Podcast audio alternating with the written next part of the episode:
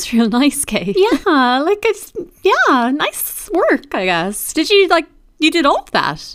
Yeah, like yeah, I did like yeah, I got like a keyboard. I can't play it or nothing. Still though, man. Yeah. It, it counts, doesn't it? Uh, I guess it's words are hard right now. Yeah, man. Like, oh, dude, lockdown is no joke. I, my brain is genuinely completely worn out. Okay, because yeah, I thought that like I was there was something wrong with me for being like totally wrecked the whole I, time. I mean, like seriously, like it's just like why is it so exhausting? Like just doing nothing all the Uh, time. excuse you. Like, since when is seven bleeding hours a day of online classes doing nothing? All right. Oh, yeah. But no, I mean, like, like yeah, you know, we finish at six or whatever, and then like there's all this time left in the day, and there's like nothing to do with it. Like, haven't you been doing like boxing and Pilates and all that? Like, well, yeah, but I mean, that only gets me to like what half seven tops. Like by nine, I'm done like sorting out tomorrow's like smoothie ingredients and everything. I mean, like, am, am I wrong here? Is is that just ridiculous? Like, am I wrong to to get sick all over my screen right now? Is that is that is the problem with me? like it is, it is very wholesome search. I mean, it's just exercise. I mean, it's not like it's you know writing poetry or anything. Oh, D- yeah, that that is a good point. No, Saoirse. no, no, no, like we don't, we don't need to talk about that at all. Sarah, no, it's good. Like, Yeah, uh, like it's not important though. Is is the thing? what what are you talking about? Ah, Chloe, I sent it to you. Sent what? I do not understand what's going on right now. Sarah's poems, Chloe. Sa- Sarah writes poems now. Thank you, Katie. I didn't get no poems. What, like, did you send it to the WhatsApp or what's the story? No, no, I sent it to your email. Ah, email my arse cleaner. What is this? 2015? Jesus. fair. Fair. anyway, anyway, um, moving on. Anything else going on, Kay? What, what, what have you been up to, fam? Not much. Like, uh, like I don't. This is weird, yeah. But like, my dad, like he got to choose like the movie last night. We we we watched we watch movie most nights. of course. and my dad, yeah, he yeah, it was his turn to choose, and he chose like Coming to America too. Um, What? So, like, was it good or what? Like, why is this such a big deal, Katie? No, like like I don't know. Like I mean, I like the first one, but like I just I don't I don't know if this one was good. Like why we're on Vogue in it. I did I like I I don't understand. Like, well, I mean, would you have preferred if it was Boyz II Men? Yeah, and I mean that would have that wouldn't have made any sense considering they're from Philadelphia and not Queens. Katie, I- you're really missing the point of of the film. like I mean like may, like maybe I, I like I I don't know. It just felt like there were a lot of references that were just I I don't know. I don't know. Tracy Jordan was good in it. Do do you mean Tracy Morgan? Yeah, dude. Tracy Jordan is the name of his character in 30 Rock. His his name is Tracy Morgan, man. No, no. Oh my god. like there's no point making fun of you. You do it for us. like you're not going to bust out the whole Katie's racist thing again. Well, I mean, I don't have to. That hate speech right there. I mean, that has done that for me. no, man. we should we should talk like maybe there's yeah maybe there were like good things or we could talk about a different good thing. Like no, it was like there were good bits in it. Like I mean, that that lady Les, Leslie Mann. Oh my God, Katie! Leslie Mann is married to Judd Apatow. She's a white lady. You're talking about Leslie Jones. Oh my god, Katie's so racist. I ah. don't understand why does this keep happening. it's not fair.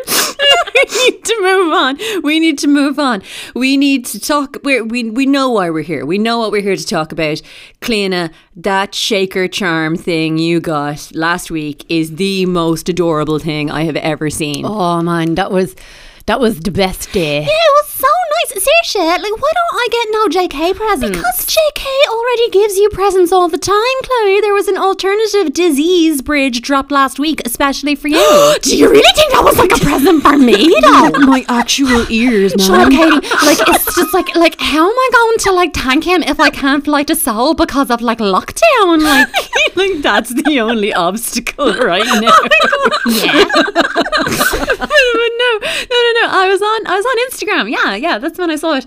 And um, yeah, someone shared a post by yeah this this account on their um bubbly cloud shop. Oh yeah, you know I remember that. That was me girl Yuli. That was Bangtan gift. Oh man, your shoes! I love those shoes. Exactly, Katie. Exactly. My self esteem, dang Air Force, whatever. Chill out. You don't have a pair. I have a pair. Does that make me better than you?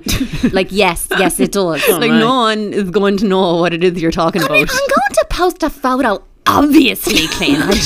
Jesus. So to summarize, Chloe a couple of months ago bought a pair of custom BTS themed Air Force Ones made by Yuli at Bangtan Gifts, and um, and they are very pretty. They're so pretty. so beautiful. they are, yeah. Just can't.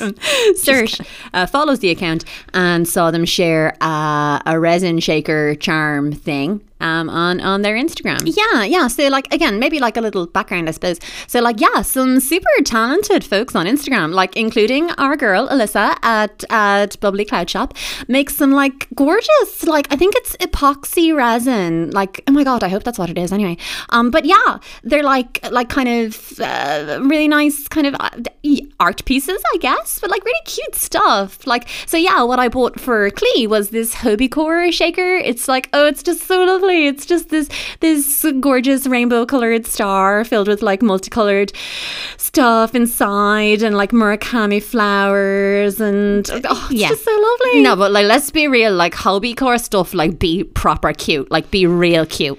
So, so yeah, for people who like, does anybody who listens to this show like, do we really need to talk about BTS? No, we do, Yes, yeah, yes, yeah. we do. Okay, Jesus Christ. Okay, Jesus. I wasn't okay, expecting. Fine. Um, right. So for folks that aren't it, major BTS stands, uh, are there any of you left who still listen to this?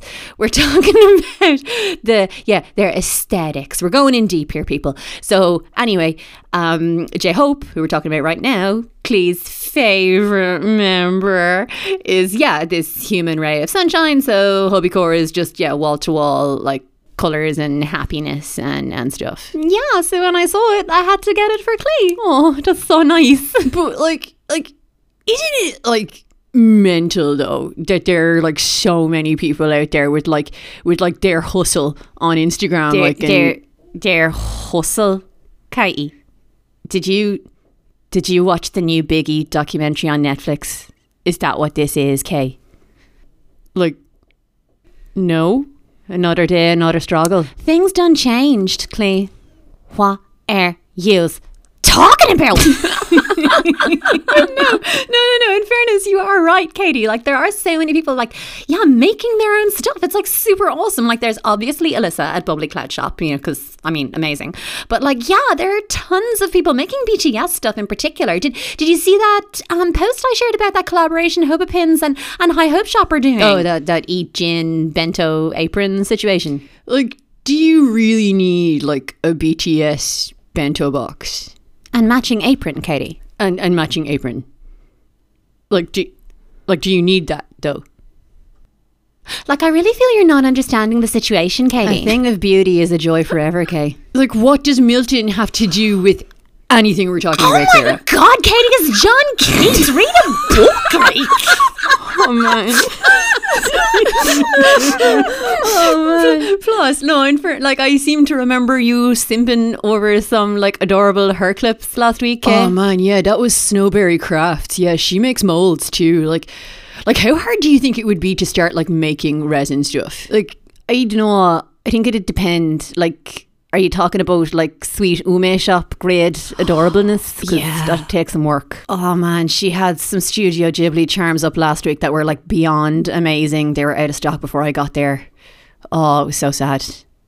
That is sad. It's okay. I uh, I self medicated with some Pikachu earrings. Oh, from that lovely Cobalt and Fawn account. yeah, and I got the Ghibli Soot Sprite ones too, and they're so cute. I want to talk about independent jewelry people too. Did you see that lolly jewelry account with the earrings? That's yeah. Let's talk about them. Uh, yeah, I'm not gonna lie. I did see that safari earring necklace set, and and it is the most Chloe thing I've ever seen in my goddamn life. Huh? kind of curious, no? Like, think giraffe print heart shaped earrings and a heart shaped pendant to match in like polymer clay situation. Like, yeah. Yeah, okay. Yeah, I would like to also go on record as that being the most Chloe thing I've ever heard about. Like, I have no choice but to just believe that that means that I am the most stylish person you have ever met because them earrings are the most stylish thing I have ever seen in my actual life. So thank you, girls. Thank you. Like you're a fully functional egomaniac. You know that. Of course, I know that. Why wouldn't I like just recognize how amazing I am, Katie? What's wrong with you? Why don't you? Why don't you want me to love myself? I, I just. Why are you always just trying to drag me down? I won't let you, Katie Murphy. I won't let you do that to me. Oh my god. Uh, okay. Okay. I feel. I feel like we need to start talking about books. Well, you know, with that being the whole point of the show and everything. An excellent point. Well made. Why, thank you. Oh, well, you're welcome. Well, okay then. Oh my God, get a real Mewtwo. Uh, okay. Um. So this uh this series, which is our fifth series, by the way, is on LGBTQ authors. Uh, which which is something we've been meaning to do for uh, for a while. Cleanna. Yeah. Go ahead. And do what? well, like, it's LGBT writers, ain't it? So, like, you need to tell people why we're doing it. Well, if memory serves, Chloe, this was your idea. Yeah, but, like, I suggested it for you, didn't I? And who asked you to do that? Here, don't be having a go. Like, why wouldn't you want to read books about being gay so we can talk about it on the show then? Being gay isn't the only thing I have going on, Chloe. I know, Jesus, but like, I can't know what it's like to be a proud gay woman, can I? And like, I can't be just asking you questions all the time like I'm some bleeding creep in your DMs or something. Like, like that. That is weirdly sweet. that is my brand, Clay. But like, why do you get so upset about this stuff? Jesus, Chloe, like, I didn't know I was gay. Like, it's a bit of an adjustment, you know? Like, thinking up ways we can leverage it for the show isn't exactly top of my list of priorities. I have a few other things going on right now. But the thing is, like, it, it is a super important genre. Like, so important that it shouldn't even be a genre in my opinion. Like we should just be reading about and like seeing as many gay couples and storylines as we do hetero storylines. Like did anyone even notice the romantic storyline with david in Schitt's creek was you know anything other than super gorgeous? Yeah, like I don't girl out over very much. uh respectfully disagree. Like what? um love hina episode 15 Shut up. yes yes, what I was going to say was that yes, I girled out over David and Patrick's relationship like proper hard. You talked about whether Naru and Keitaro were going to get together for a month straight. It dude. was not a month straight. It legitimately was. So they just they wasted so much time. Like, why wouldn't they just accept that they're made for each other, man? sap. but yes, as much fun as it is trolling Kate. Yeah, this is actual trolling, you guys. you're right, Sergi. We should we should make a start.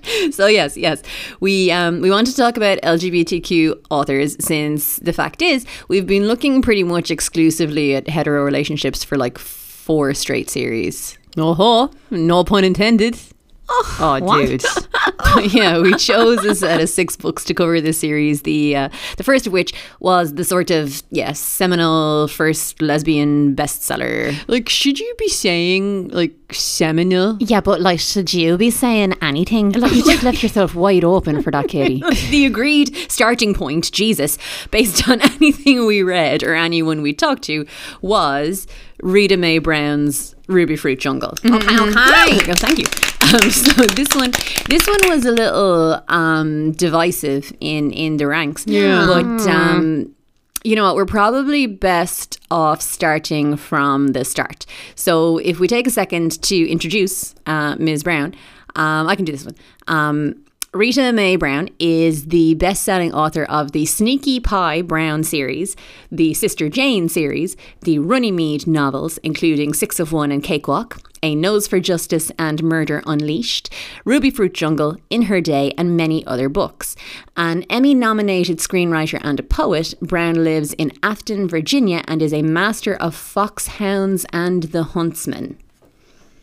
So, like, are we going to talk about the cat mysteries or. Like, it doesn't have anything to do with what we're talking about here. No, but the fox hunting books similarly unsettle me. Okay, so clearly we're going to talk today about Ms. Brown's subversive yet best-selling debut novel Rubyfruit Jungle. But since then Ms. Brown has like not stopped writing like genuinely. And and like writing everything like a bunch of tv scripts more subversive novels about female sexual relationships and possibly most interestingly two extensive series one of which is a series of mysteries written with her cat like not with her cat like in the same room like her cat has a co-author credit and um, a series of fox hunting novels where both the hunters and animals involved are like active characters Yeah. black beauty styly from what i can tell Yeah, but like with like fox hunting. the second chapter of black beauty is literally called the hunt katie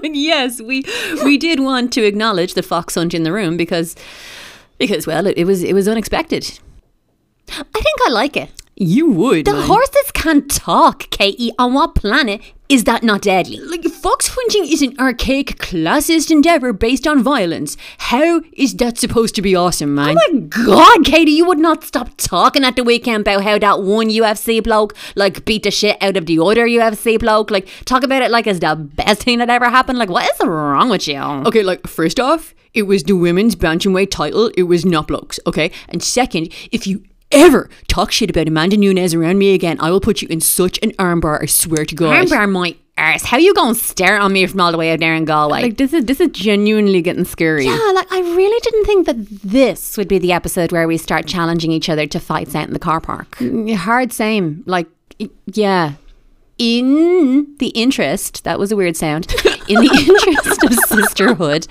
kay why don't you take the blurb right now and then chloe you can take the excerpt you know being the the closest persona we have to molly bolt on the line Oh, Sarah, you charmer. like, uh, like I don't think that was a compliment, man. Of course, that was a compliment, Katie. You a homophobe? Oh my god! every time, like, hey, dude, read the thing before, like, you, I don't know, out yourself with more hate speech or whatever. like like oh, oh um a dramatic coming of age novel that is deeply human in how it confronts prejudice and injustice. Molly Bolt is a young lady with a big character. Beautiful, funny, and bright, Molly figures out at a young age that she will have to be tough to stay true to herself in 1950s America. In her dealings with boyfriends and girlfriends, in the rocky relationship with her mother, and in her determination to pursue her career, she will fight for her right to happiness. Charming, proud, and inspiring, Molly is the girl who refuses to be put in a box. yeah but like what about her box shit there was a joke there What? Oh my god, sorry. Would you like to start reading so we move past that epic fail as quickly as humanly possible? Yes, please. no, no, girls, please listen. Oh no one remembers her beginnings. Mothers and aunts tell us about infancy and early childhood, hoping we won't forget the past when they had total control over our lives and secretly praying that because of it, we'll include them in our future. Don't think I don't know what you're doing, Ma.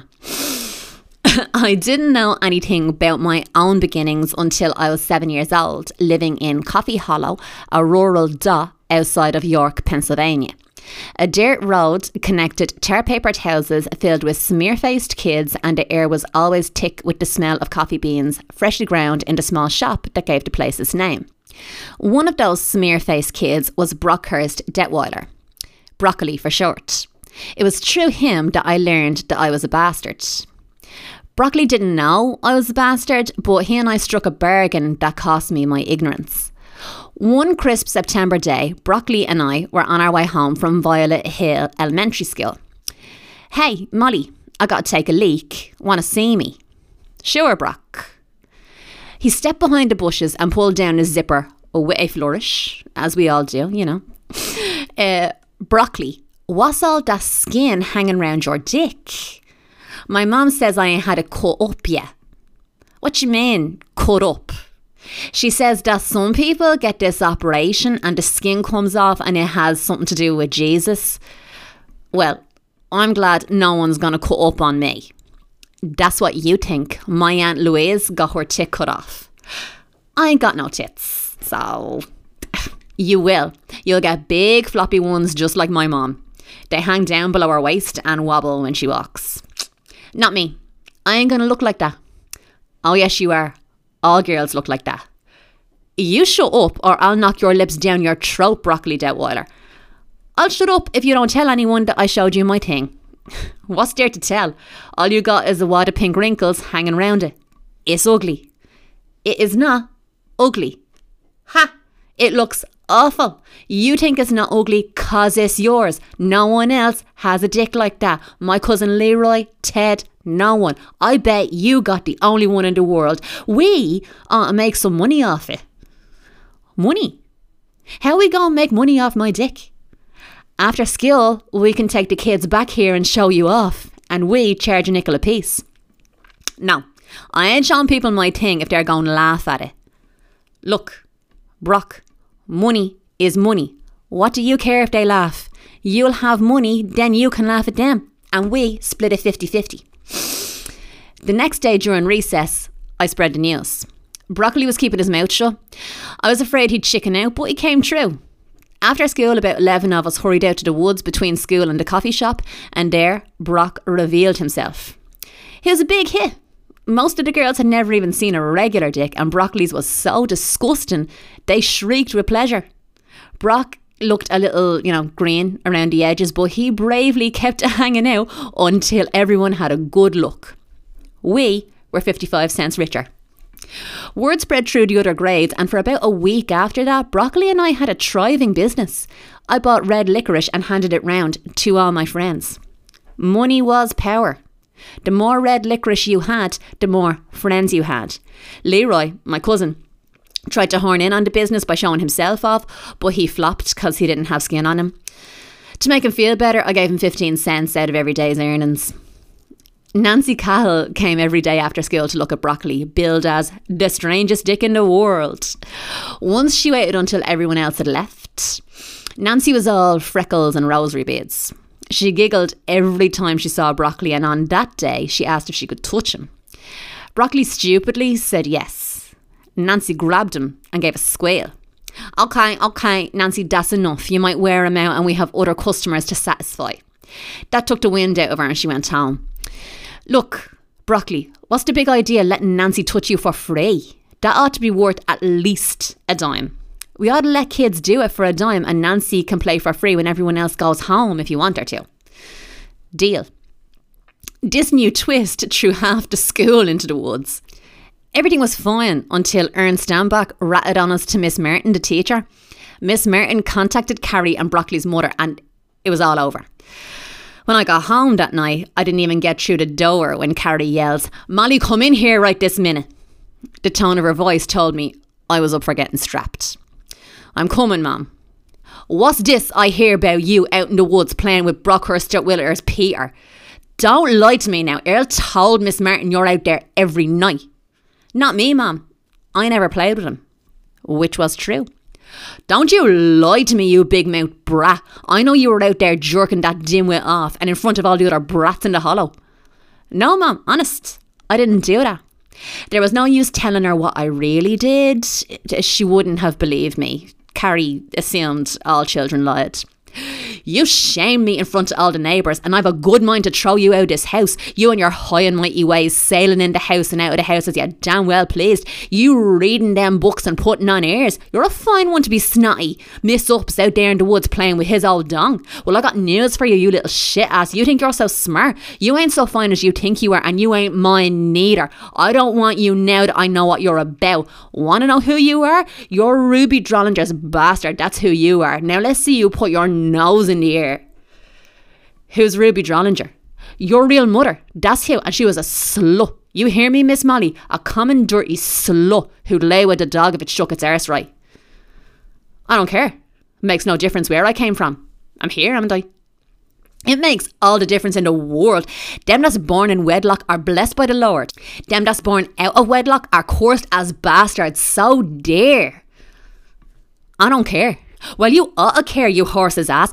Just see how far all your pretty ways and books get you when you go out and people find out you're a bastard and you act like one. Blood's thicker than water and yours tells. Bullheaded like Ruby and out there in the woods jerking off that Detweiler. Idiot. Bastard.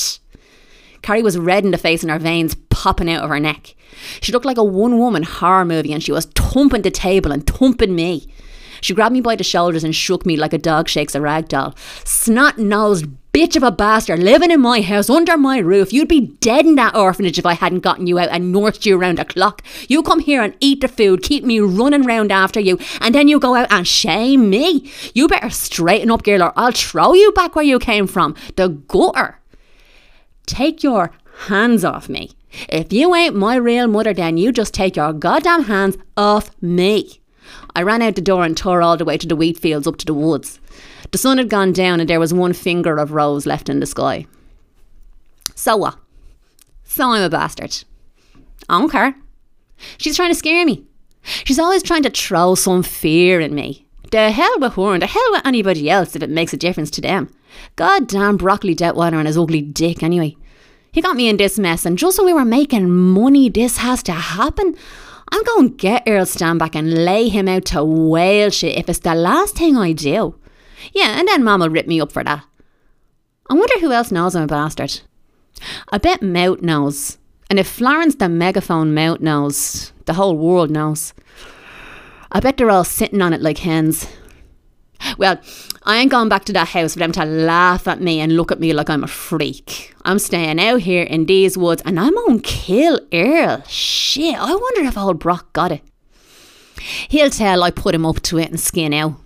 Coward. Anyone with a dick like that's gotta be chicken shit anyway. I wonder if any of the kids know. I can face Mout and Mom, but not the gang. Well, if it makes a difference to them, the hell with them too. See why it's such a big deal. Who cares how you get here? I don't care. No, I really don't care. I got myself born. That's what counts. I'm here.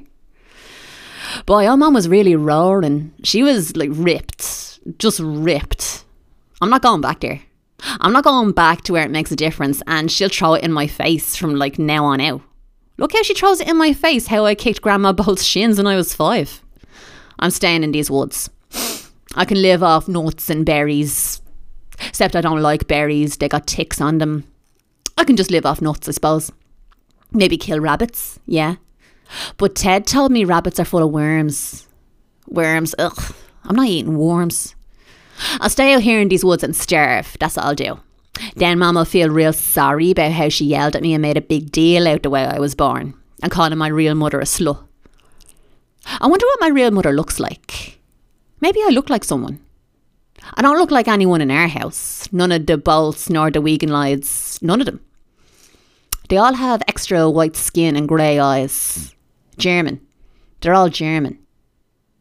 and don't Carrie make noise about that. How anyone else is bad. Wops and Jews and the rest of the entire world. That's why she hates me. I bet my mother wasn't German. My mother wouldn't have cared about me very much if she left me with Carrie. Did I do something wrong way back then? Why would she leave me like that? Now, maybe now she could leave me after showing off Broccoli's dick, but when I was a little baby, how could I have done anything wrong? Oh, I wish I'd never heard any of this. I wish Carrie Bolt would drop down dead. That's exactly what I wish. I'm not going back there. Night drew around the woods and little unseen animals burrowed in the dark. There was no moon. The black filled my nostrils and the air was full of little noises, weird sounds. A chill came up off the old fish pond down by the pine trees. I couldn't find any nuts either. It was too dark. All I found was a spider's nest. The spider's nest did it. I decided to go back to the house, but only until I was old enough to get a job so I could leave that dump. Stumbling, I found my way home and opened the torn screen door. No one was waiting up for me. The dog gone to bed. Like, I know Molly's from like the sticks in Pennsylvania, but I will forever hear everything she says in a Cabra accent from now on. Well, I mean, then my work here is done. so, do you know what? We've got a good bit to get through here. So, so why don't we leave it there and take a quick break? And um, yeah, when we get back, we'll get into this situation proper. What What do you guys say? Yeah, yeah, yeah Alrighty, we'll be back in a few. This is an urgent appeal from Deliverology. Before COVID, Deliverology was on hand to deliver all of your fast food and shipper wishes right to your front door. Getting ready for a night out but dying for some curry chips? Not sure if you're going to survive that hangover but Subway don't deliver? Deliverology was right there with you through all of it. And even during our first lockdown, Deliverology was there to hoof Zara packages through your bedroom window so your mom didn't find out you're after buying bikinis for the holiday you can't go on. But now, our chipper run bikes are rusted over. There hasn't been a request to sneak a H&M bag through the upstairs bathroom window since Christmas.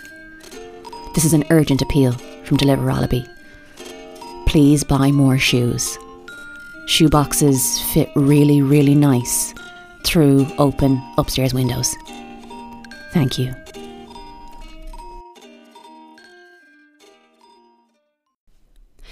Like I'm not even messing. I think I have to buy more shoes. No, like that's really weird. I was thinking about this the other day. Like I don't think I've worn a pair of shoes for more than 45 minutes a week since the beginning of the year. Oh my god. no, but like do you not wear runners when you're working out, sir? No, like only if I'm like going out for a run. Like I wonder if that's why my knee has been swelling up. Oh my god! like, dude, you are way too young and sexy to do in your ACL just because you're like too lazy to put on runners before doing a POPSUGAR workout. Like, I know you're messing, but like that is one hundred percent what I'm doing. Oh my god! like Raneir Pollard has been like single handedly getting me through lockdown.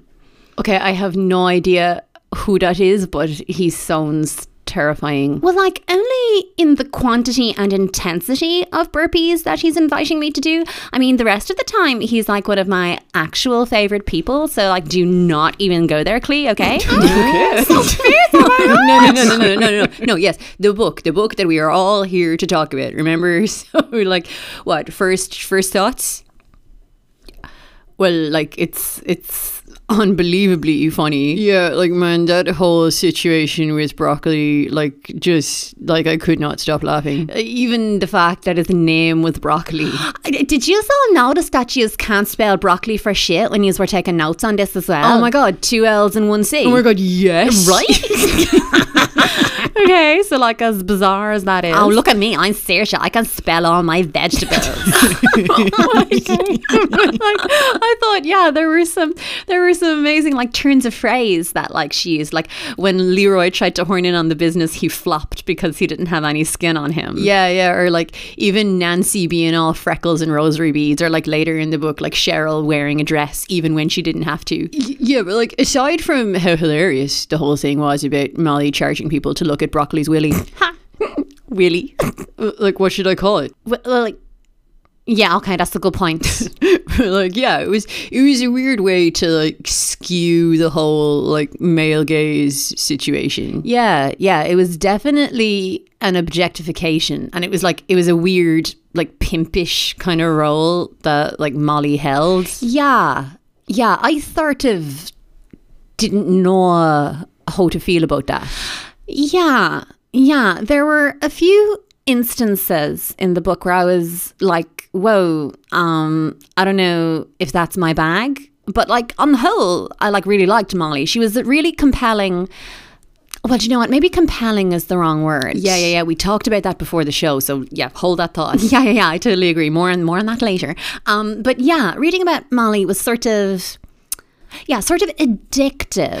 that is the right word. That is the right word. Like, cause like she did not give a shit. Like, and she didn't see like a single difference between her and anybody else. Like, definitely not her and no boy. Yeah, like when she tells Cheryl that if they're gonna play doctors and nurses, like she was gonna be a doctor because she was the smartest one, but Cheryl's all like, no, you can't be because you're a girl. Yeah, that stuff that was all really great, but it it did have my notions alarm going off full tilt, which I think may have impeded my yeah it could have interfered with with my my enjoyment yeah for for our non-irish listeners notions is a term used to describe the situation when you display behaviors which show you think you are better than others.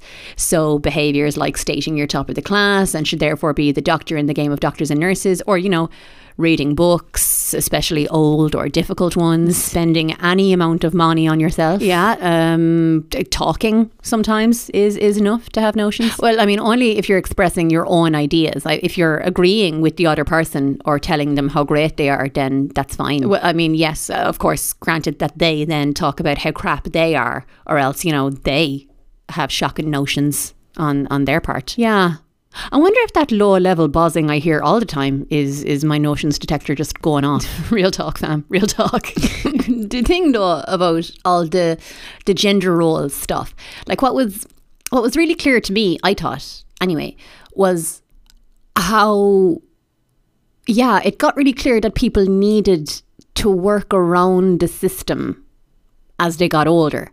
Like like I know uh, that's not news or anything, but I guess looking at it from the outside, knowing what was happening, that was really strange. Okay, I'm not I'm not sure I follow. Well, like the the thing is, for like all of us growing up, like you see the older people acting the way they act, and you just sort of assume you'll be the same when you grow up. Like you'll get married, you'll have a family, have normal jobs, and act pretty much the same way your folks act. Like you learn the rules of engagement from them. So when Molly gets to high school, even though she's been in love with another girl in grade school, it isn't like she doesn't even question the fact that she's going to have boyfriends. Like, how is she going to be able to exist in high school without following that pattern? And it's not even like she questions it. It's just like, no, this is just, it makes sense. This is what you have to do, kind of. Yeah, I remember thinking that. Like, she was like so much herself in tons of ways. Like, like her mom, who wasn't her mom, well, like who was her mom, but like wasn't her biological mom. Carrie, Carrie anyway, Jesus. But like, yeah, Carrie being on like top of her the whole time for not being like normal enough and being the type of girl who rides motorbikes and being able to fix engines and like being able to be student president and all that. Like that wasn't good enough for Carrie. She wanted her to be like prom queen. Like, but the thing is, if if Molly was okay with being that different. She didn't want to be prom queen and she had no interest in doing it. She was out there riding motorbikes and fixing engines and all that stuff. So, like, yeah, if she's not, if she's okay with that, with being different in all them ways, like, why not push it out that one bit further and not have a boyfriend and have a girlfriend instead? Because, like, that's kind of the only bit that matters. Well, well, like, in high school, anyway, she does have a relationship with one of her friends and it sort of causes everything to unravel. Like before that, she and her two best friends kind of almost run the school. Like there's Molly and Carol being like the smart and kind of artistic types, and then Carolyn, who's definitely going to be prom queen. But then when Molly starts a relationship with Carolyn, their other friend Carol, like pretty much tells Molly that she can't be friends with her anymore because she full on doesn't know if Molly's going to rape her. Like that, she genuinely believes that. And Carolyn takes issue with the idea that she's gay because she's in a relationship with Molly. And her problem is that lesbians are ugly and she's not. So therefore, she's not gay. Like, and that causes the whole group to unravel and then Molly's on her own again like like those are those are pretty high stakes yeah you know yeah I guess that's kind of what I mean yeah it was it was strange to know that Molly w- was gay and yet made all these choices right up until kind of the end of high school. And as soon as she is herself, it all falls apart. Like, so it makes sense that she didn't do that up until then. But it was just so obvious that she was just sort of coasting up until that point. And the thing is, like, she was really good at that coasting. Like, everyone loved her. And it would have been super easy for her to stay like that and get on really well in life if she just played by everyone's rules. But that wasn't who she was. And she couldn't do that. She not even couldn't, she refused to do it. Yeah. And this is something that was interesting to me. Like, Molly never once wavers in her conviction as to who she is. She has that situation in high school where she starts a relationship with Carolyn because she's crazy about her and and like we were saying all her relationships crumble. And then she has a relationship with her roommate in college and when people find out about it, she's sent to a mental institution. When her family find out about that, they say they never want to hear from her again. And she just goes to New York without a second thought. She's homeless until she manages to sort out somewhere to stay in New York and she drifts in and out of relationships while she gets her film degree. At no time does she think, oh my God, is any of this worth it? Like maybe, maybe I'm not gay. Maybe maybe I can just go back and things will be normal again. Maybe, maybe being openly gay isn't worth this much difficulty. None of that happens. She's just totally cemented in who she is. And if the world doesn't want to see that, that's the world's problem. And I just thought, reading the book, I don't know how believable that is. Yeah, yeah. We talked about this before the show that that Molly doesn't. She doesn't really go through much of like a an arc. She doesn't like go on like an emotional journey. She obviously goes on a physical journey um, to New York, and and uh, her life changes around her she gets to be who she is inside, outside, all the time.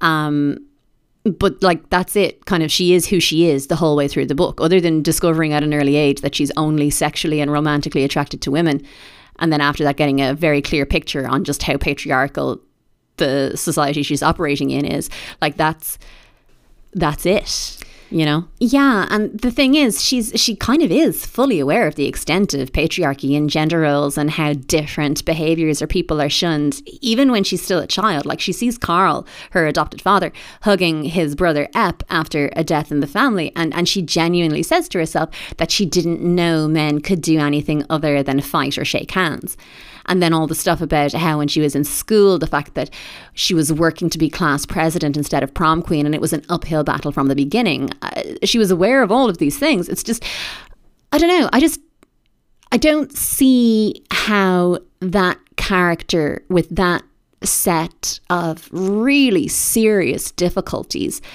doesn't have some doubt or even self pity like creeping in past, you know, the age of seven.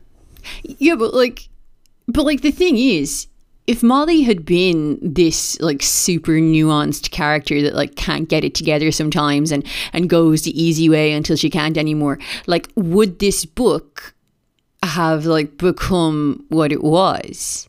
Like, like say Faye, yeah, Molly's college roommate. So Faye's a functioning alcoholic, pretty much, and a full-on party girl. She she comes from money, so she doesn't really worry about failing out of college. But she seems to be on this like kamikaze mission to see how far she can push her folks to take action with her, and also to like push herself so that she figures out like whatever it is that's you know making her so self-destructive. Whoa.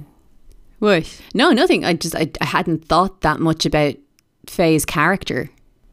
But yeah, like and the thing is like the book could be about Faye you know and then we'd have all that nuance. We'd have her you know self-doubting. We'd have her self-medicating. We'd have her sliding back from the fact that she wants to be with women and saying you know oh do you know what? My parents don't want it and and this is really horrible and maybe she she goes into some sort of spiral at some stage. And yeah that is more real but it's it's definitely not aspirational. You know that's that's not going to be a call to arms for for gay liberation in the early 70s you know for people to to say yes it is possible to live as your true self and it won't be easy. No way. People will call you a moral degenerate. People will probably try to put you in a psychiatric ward but you're not crazy. You just like people who are the same sex as you. Go be you. Molly can do it. So can you. Like that's the point. And introducing nuance i think just dilutes that 100% Whoa. Yeah, that's yeah, that's not even a woke alert, man. That's that's just straight facts. Okay. Okay, okay, okay, okay. So what you're saying so that would apply as well to the whole them girls falling over themselves for a piece of me girl Molly situation. Cause like uh, Molly is the queen, and I love her, and and I love all the very very exceptional sex that she is having with all them very very attractive ladies. But like, if every second bloke I met was an actual ten and unable to keep their sexy sexy hands off me, I, I, wouldn't be doing this show with you. You know, that's that's that's all I'm saying. You know, it's and it is not the case because here I am. like, like, kind of, man. Like, the thing is, at the time the book was written, like, there can't have been any way to know how many awesome, sexy gay women there truly were out there. Uh, and as well, like, isn't this like loosely based on Rita Mae Brown's life? Like, so, like, like versions of this happened. Yeah, that's that's true. And like going back to what you were saying before, the the point is kind of to say in no uncertain terms how fulfilling it is to have a sexual relationship with the type of person you're sexually attracted to. So to make that point, you're gonna have to have a lot of pretty amazing sex in there with some some pretty amazing sexy people, you know. Favorite hot girl, Holly. Yeah, Holly. Like Faye. No, Holly. she was so hot, man. Like for actual real, I could not handle how hot she was. Like, like genuinely. I, I don't think Molly mentioned that Holly was black until she mentions that Holly has an afro. Yeah, I noticed that too. Like it was pretty cool that Molly didn't seem to like notice any difference between people really. She just kind of knew who she was attracted to and who she wasn't. That kind of makes her seem a bit oversexed or something. Yeah, actually, yeah, you're, you're, yeah, sorry. Dude, why would you be sorry? Oh my God. Uh, like, no, I just mean, like, I don't think she was, like, oversexed. She just really, really, really, really liked having sex with women. But, like, there were some bits in it where, like, and and it wasn't just Molly like doing it or talking about it or whatever, but like there were bits in there with like forcing people to have sex because like they'll definitely be into it or something. Yeah, like the whole thing with Polina that older author lady. Yeah, I th- there was a lot I didn't like about that part. Like even first off, I mean the first time we see Polina like Molly starts talking about how men are the ones to discount older women as attractive, which which I don't buy. I think a lot of people discount older men and women, older people as unattractive. You president of the Woody Harrelson fan club not being one of those people. And the Ed Harris fan club, and no.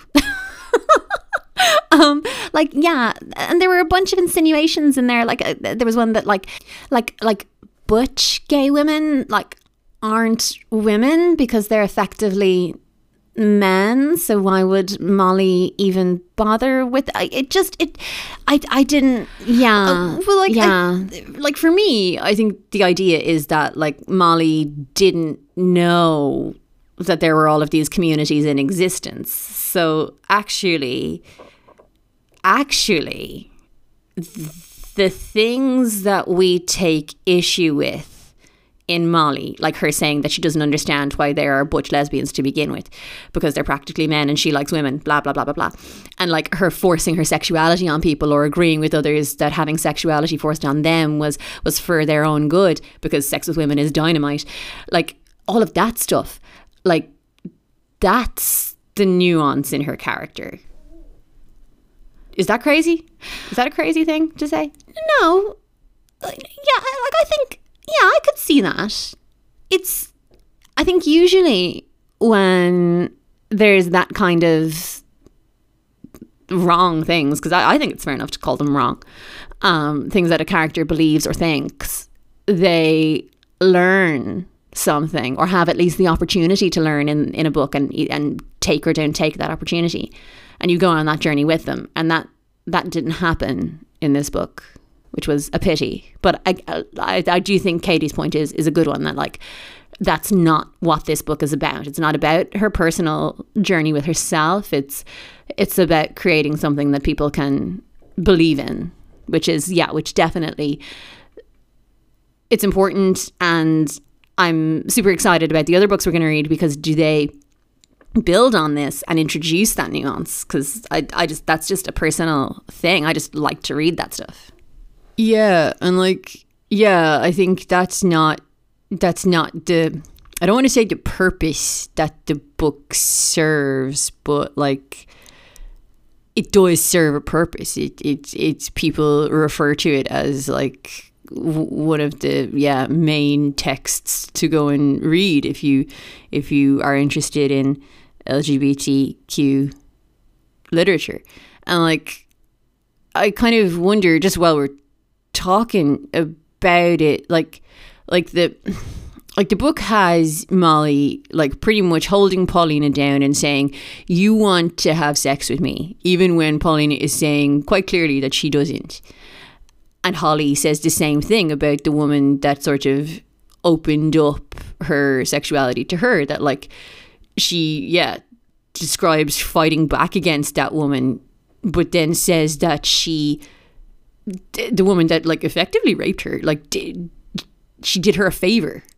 Like this is this is the least me thing I've ever said Jesus Christ. But like is depicting that like that in this book, is that in any way helpful to women in the early 70s that are fighting against their own programming that they have to get married to men and have families in order to be safe in society?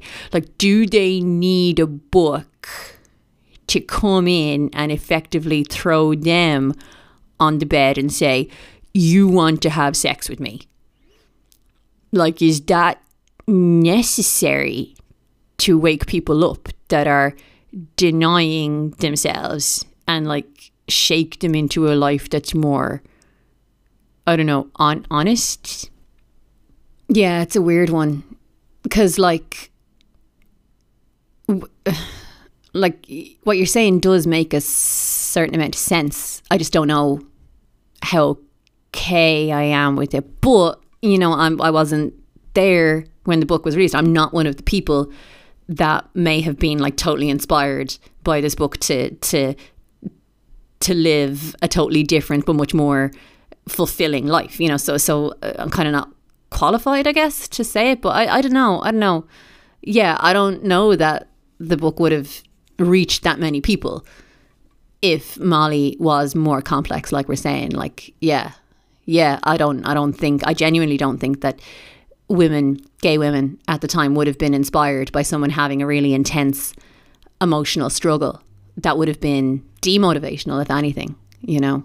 Um, yeah, the context is kind of what's important.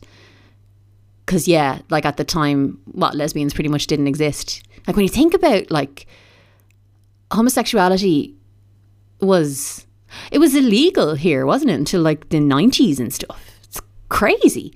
So, but yeah, like even if you think about like the the states, like gay men, uh, probably by virtue of kind of what it is to be a man, were like loud and out there about who they were, and were the victims of severe violence as a result. Like that's those are both very male things, uh, but like lesbians up until like super recently have been kind of invisible. It's it's it's not talked about. Ladies don't do those things. It's very like it's super Victorian. Like being feminine, being female is to be attractive to men. Like that's all there is to it. So like and you see that in the book. Like Carrie's only aspiration for Molly is for her to be prom queen, get married, have babies, be a credit to society as a result. So yeah, yeah, I'm kind of just repeating what everybody else has said, but like, yeah, did, did gay women back then need a call to arms? This is who we are and this is what we're up against. this is how good it can be, though. This is the reason why we need to do this. These are the types of relationships we could be having. Yeah, tab A does not fit into slot B. Why are we trying over and over again to make this work? Yeah. Oh my God, Clea, I stole your tab A slot B line. I'm so sorry. Oh my God. Oh, what a dick. no, no, that's okay. No, and, and I do I do think you've got something there because cause like there was all this stuff like the phrase hate breeds hate kept popping up in my head when I was reading like how Carrie told Molly she couldn't play with the Jewish girl that lived nearby. And since that girl always had her hands down her pants, Molly thought being Jewish meant you had your hands down your pants. That's and that's that's like a funny thing, but like it's also it's super ignorant and it's fueled by the fact that Carrie is is hateful towards Jewish people. Yeah, like that stuff about like what's that you do talk about, Sarah? Like ranking people. Like Molly couldn't play with the Jewish girl because she was Jewish, not because she had her hands down her knickers, which actually is a bigger issue, but we'll talk about that another show. We should have a dedicated show just to that. Um, she can't use the bathroom for black people when they move to Florida because those people are black. And she can't be gay because that's not what good, honest people like us do. Like, that idea that you've got to like stay the same as everyone else around you to keep where you are in some made up social ladder thing that don't even exist because there are other people out there saying the same thing about you. Like it's just, oh, it's just so much energy for like no reason. Right. And like the thing is, that sense of superiority over like some people at least, it, it only manifests like the only, yeah, the only output is like Molly playing super mean pranks on other people involving animal excrement. It's it's it's a very yeah strange situation. What was with all the actual animal shit in this book? Like that was something I was not expecting. Are you are you ever expecting to read about animal shit, man? If the main character was a zookeeper, Katie, or I don't know, had genetically engineered a theme park filled with dinosaurs, perhaps? Jurassic Park was uh, on Daddy Cullen's list of educational lockdown movies. Velociraptors are the actual truth, Sarah. I have not slept properly in two days. I can taste sounds. what are you talking sense. about? Okay, okay. But like aside, animal excrement aside, it's it's not all about the animal shit, people.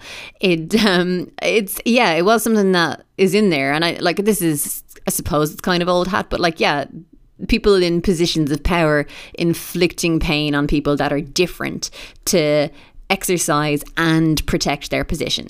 Example. well, the first obvious example for me anyway is Carrie throwing Molly out of the house. So like or even like all of the the the the horrible things that Carrie says to Molly over the years. I mean, we we heard some in the excerpt earlier. So like Carrie is obviously ranking herself against her peers and other people around her the way we've been talking about. And the thing is, Molly being, you know, to all intents and purposes her daughter, Molly is a direct reflection in Carrie's mind of of the family. So Molly being different in that she likes women and not men, that is of huge threat to Carrie's perception of herself as normal and respectable. So therefore that's a threat to her ranking and the other people that she's trying to keep down so that she can stay up. They're suddenly going to rise up against her and throw her down the ladder. So that's that's where that hate comes into her relationship with Molly. As a result, she throws her out. She gets rid of the threat. She tells her she never wants to see her again. She has no daughter. It's just hate breeding hate. Mm-hmm. And will you be providing some sort of newsletter with this information in there, Sarah? well, like in high school, like moving on, we yeah we already talked about Carol like saying that she couldn't be friends with Molly when she found out she was gay and everything because yeah she full on thought she was going to rape her, which is insanely not cool. But like there's also the Leroy situation. So like Molly's cousin Leroy has a sexual experience with a guy and he's crazy about the guy, but for safety he has to blend in with the group or like risk his safety, maybe even his like life. Gay guys were properly beaten up all the time back then and and still now, but more frequently then.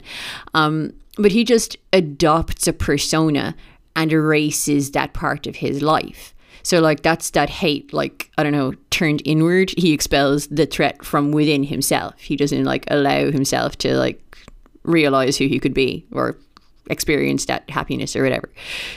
Like Leroy might have the emotional journey, or at least part of it, that you guys are saying isn't there for Molly, but this is the thing. This is what we were saying. It's back to the same thing again. His story isn't especially inspirational. Yeah, yeah. And the whole situation with that dean or whoever it was in college saying to Molly that she needed psychiatric help so that she could get out of the whole misplaced affections thing and have a more meaningful, healthy relationship with a man. Like, yeah, that made me so sad. Yeah, and like the fact that she was living with a woman herself. Yeah, the the idea that like I made it work like this, you need to work within the system too. It was it was just maddening.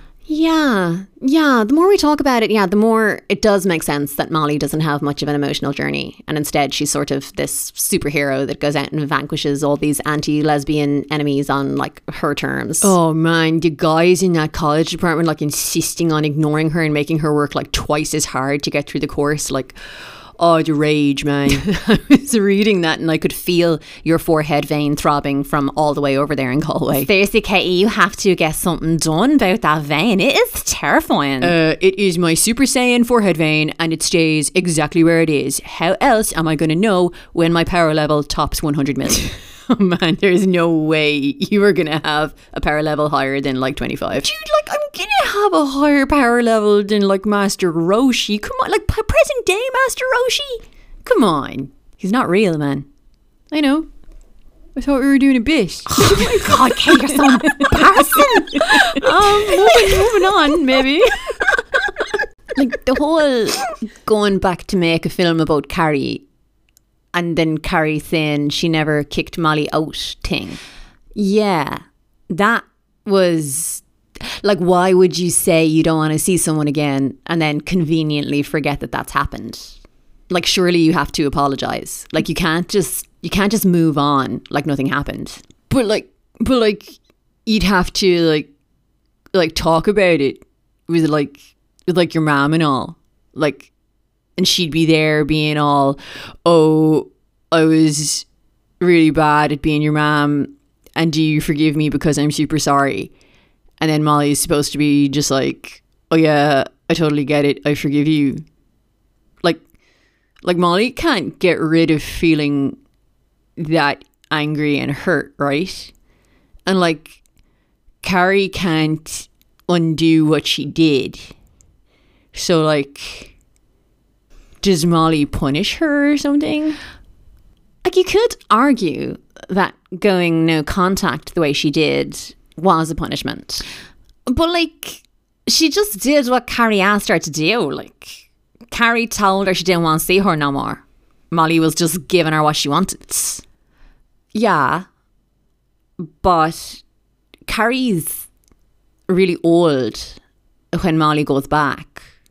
She can't, like, like Molly's financially independent as much as she can be. You know, she doesn't rely on Carrie for money anymore, is what I mean. She has her home in New York and she's kept herself and she's put herself through college and all that. And Carrie's so old and frail and everything, it's not like she can do anything physically to Molly. Like, like all of that's just a really long way of saying, like, doesn't matter things have changed so much and the power balance or whatever you want to call it is completely different.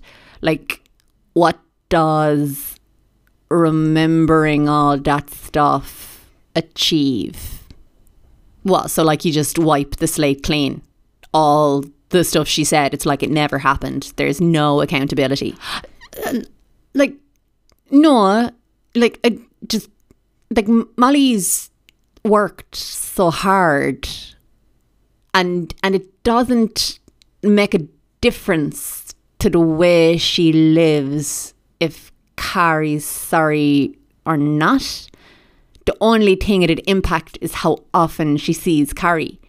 And and like Carrie now does recognize the things about Molly she didn't recognize before like that she's gay. She says that she's not allowed to bring any women around to her house, but she does recognize that Molly only wants to be with women.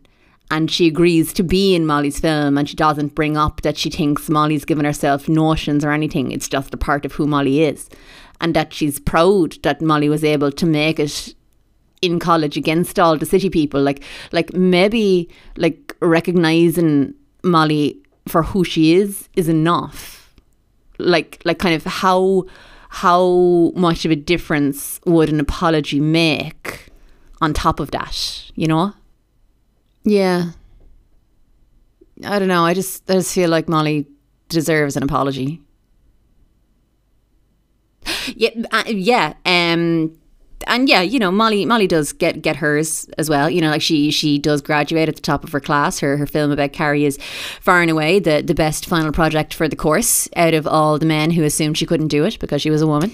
Not that you know that changes things. She's completely aware that she's going to have to continue to fight for everything. You know, that's just the way it is. Yeah, yeah. But that's why she has to be that lesbian superhero person or whatever. Yeah, yeah, I guess. I was thinking about the Easter egg situation. I thought we weren't doing Easter eggs. Yeah, yeah, I'm I'm telling the people. Oh, okay, all right. That's okay. so regular listeners will know that we usually list a bunch of things that crop up in the book at the end of the episode, so you can keep an eye out for them and go, "Oh wow, that's the thing from that podcast I listened to. but, but, given given that this series is is kind of intended for, for us to, to learn learn some stuff, um, and also because Katie forgot to keep track of things to share. You just said you weren't going to say, man. oh god! So this time we thought we'd share, um, yeah, kind of what, what we what we got out of the book, and yeah, we'll see um, see how that goes for a bit. Yeah, and and you know this this was a really kind of good one to to start that with. Yeah, that idea of a groundbreaking book's groundbreaking nature being maybe the most important thing about it, like more so than the content maybe or the style or or whatever. Like that's something I hadn't really thought about before. Yeah, and like the idea that do you leave things out to make the message resonate the way it kind of has to?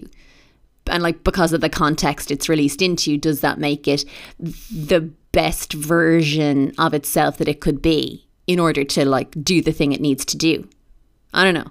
I don't know. I, I want to think about it more. It's it's an it's an interesting idea. Yeah, yeah. Mm. Chloe? I don't know. I think like the way that Molly was like getting off with everyone around her like a legend. Like, like I just assume everybody I meet is the same as me. Like I do, and and I hadn't realized that. Like like she was getting off with every second woman she meets, and I'm reading it like, ah, come here, like come on, how many gay women are there in New York? And like, and I was thinking about it, and I was like, no, seriously, how many gay women are there in New York? Like I don't know, I don't know that, and like they don't even have to be gay or nothing. They could just like want to have a piece of me girl Molly. You know, most people do. You know, I, why am I throwing these labels around like some sort of crazed bullet journal owner? Close your Instagram, man. Like, it properly will not stop trying to sell me stationery. Like you buy one set of gel pens and that's it. Your ad algorithm is fucked. but yeah, but if it was some book about some hetero girl who was like as sound and sexy as Molly, like I wouldn't have thought twice about it if she was getting off with every second blog she comes across. Like like it'd get boring after a while, but like I wouldn't have no questions on it. So like yeah, that's that's a weird one. Chloe thinks no people are gay lest they got some flashing sign over their head or something. Like that's that's not great. Not particularly, fam, but like knowing about it is the first step, right? Well, it's gonna have to do, Sarah, because like I have washi tape to buy. okay. Like, I don't know, man. Like, I didn't notice that Molly didn't have like an emotional arc or whatever, like you and Serge did. I sort of, I sort of want to read it again to see if I like notice it on like second look or whatever. Like, it g- genuinely didn't occur to me. Like, like, am I crap at reading books? Like, yes, yes, you are. um, uh, Clay. Well, well, I guess, yeah. What, whatever whatever barriers or like unsafe feeling situations or whatever that there are now, like things things were a lot worse before. And like there were people that went and were themselves openly and like publicly so that people like me, I guess, can like live honestly or whatever, now. And yeah, that is pretty inspiring. But like at your own pace, Clee. You don't have to be throwing yourself out there the way Molly did if you don't if you don't want to. oh my God, Saoirse Flannery, are you saying Eric Kleina is not a proud gay superhero? I strongly disagree, and I will gladly serve in your army of lady foot soldiers, Kleina. Just give me the chance to prove myself. uh, no, I was saying that those pioneers did their amazing thing so that now people have more space and time to be themselves, to give themselves the emotional breathing space that people before didn't have. Chloe, well, then why didn't you say that, Katie? What? Oh shit, sorry, force a habit. this is bullying. Oh that's, that's it. That's it, you guys. Um, you can you can find out more about uh, Rita Mae Brown at www.ritamaebrownbooks.com. And Rubyfruit Jungle is available on Kindle, Apple Books, and from all reputable booksellers. Buy independent where you can. I'd say all of that has slowed down significantly since Christmas. So be buying from people. It's it's yeah. Oh my God, COVID sucks, man. COVID sucks. But you know it doesn't suck? Liking and subscribing to the podcast on your podcast platform of choice. Oh, yeah, I went there. Oh that is so if you do, if you do get a chance to, to rate and review, it does help more people hear about us, which would be nice. Um, and if you're following us on Twitter at at chicklit for life one or on Instagram at at life chicklit four, you can help folks see our posts by you know liking, sharing, retweeting, telling your mates, and generally just being amazing. Um, but yeah, that's it. We'll we'll be back in two weeks with our next episode on Elana Ilana Masad all my mother's lovers. So until then, stay safe, stay inside, wear your mask, buy groceries, just just be just continue being you because you are amazing. And thanks again. Catch you guys later. All right. Buy that washi tape. So, in the time LC has been recovering from work related exhaustion, it has come to our attention that there is discord within the two tours one chain family. Do you need a puncture fixed or your bike chain repaired? Well, since we, um, and by that I mean Jono and me, since we kicked Dino out of the squad cause of that weird musical he wrote about his girlfriend and lockdown and all, our abilities to provide our trademark services have been severely impacted. Basically, we don't have no one that knows how to change bike tires no more. And like, that's roughly two tours of our business right there. So like, shit, like, so, so from today, we are mounting our brand new Come On Home Dean campaign. Come on home, Dino. We miss you.